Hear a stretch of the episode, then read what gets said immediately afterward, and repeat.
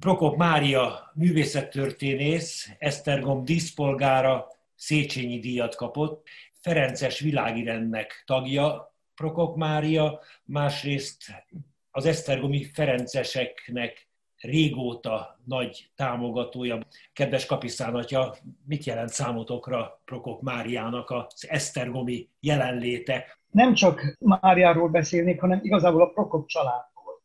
Mert a Kossuth Lajos utcában a velünk szembelévő sarkon van a Prokop családnak a háza, amiben Prokop János is az építész, azután pedig Prokop Gyula bácsi, aki levéltáros volt, éltek. A családnak kezdettől fogva nagyon jó kapcsolata volt a, a rendel, és a gyermekei, tehát Mária testvérei is ide jártak hozzánk iskolába, és Gyula bácsi volt hosszú éveken keresztül a Ferences templomnak a gondoka itt Esztergomban. Azután olyan dolgok is kötődtek hozzá, hogy az államosításkor, illetve annak a veszélyekor egy köteg iratcsomót a rendház irattárából, ezek 18. századi anyagok, ezeket ő akkor már a primási levéltárban dolgozott, oda menekített.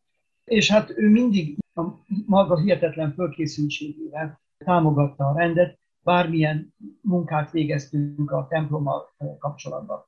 Ugyanígy Marianna nénit édesanyját is, már édesanyját is meg kell említenünk, aki művészettörténész volt, és még, ha jól emlékszem, ő is 80 éven fölül volt már, amikor megjelent egy esztergomi kis kalauza, és emlékszem rá, hogy akkor kölcsönkérték tőlem áttanulmányozásra a História Domus, nézzék meg. És hát valami hihetetlen volt a számomra az, hogy ezt a 18. századi kéziratot milyen jól tudták olvasni, és utána pedig mennyire otthonosak voltak a 18-19. századi Esztergom történetében is. Úgyhogy nem csoda, hogy Mária ilyen millióben felnőve maga is kötődött a, a rendhöz. Ugye említetted, hogy tagja a Szent Ferenc világi rendjének, de azon felül is most például tudom, hogy dolgozik az Esztergomi Ferences templom leírásán és annak a történetének a kidolgozásán.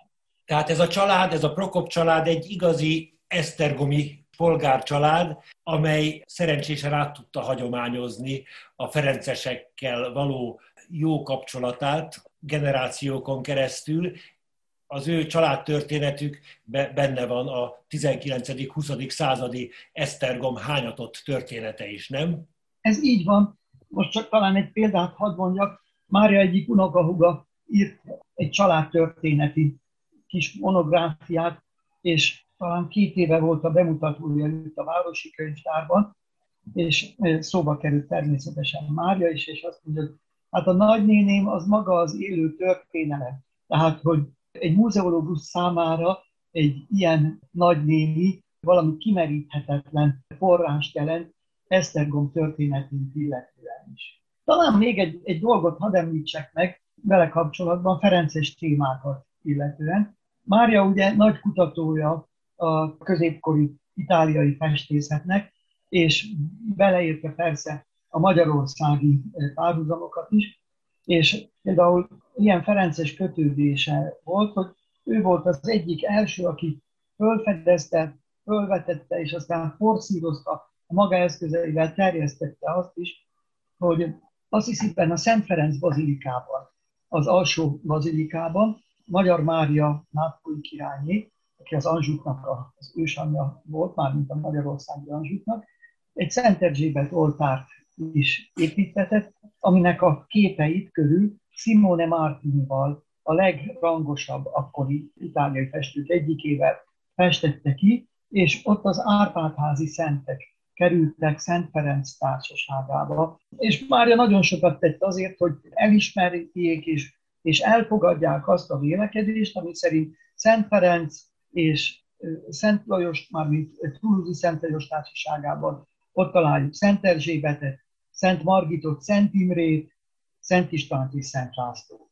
Azon felül pedig, hát például jól emlékszem rá, hogy a Szent Erzsébet évfordulón egy gyönyörű albumot adott ki Szent Erzsébet ábrázolásokból, azután talán az egyik legszebb Szent Ferenc ábrázolás, ami a történelmi Magyarországon van, az szintén ennek a megismertetése az ő nevéhez is kötődik. Ez a Gömör Rákosi templomnak a Szent Ferenc stigmatizáció festménye. Ez egy kis falusi templom tulajdonképpen. Mária a gömöri falképeknek is, és a középkori észak-magyarországi falképeknek is kiváló kutatója. Úgyhogy valóban munkásságában időről időre megjelennek a Ferences témák, ami persze nyilván érthető is, olyan értelemben, hogy az ő lelkiségéből is fakad ez.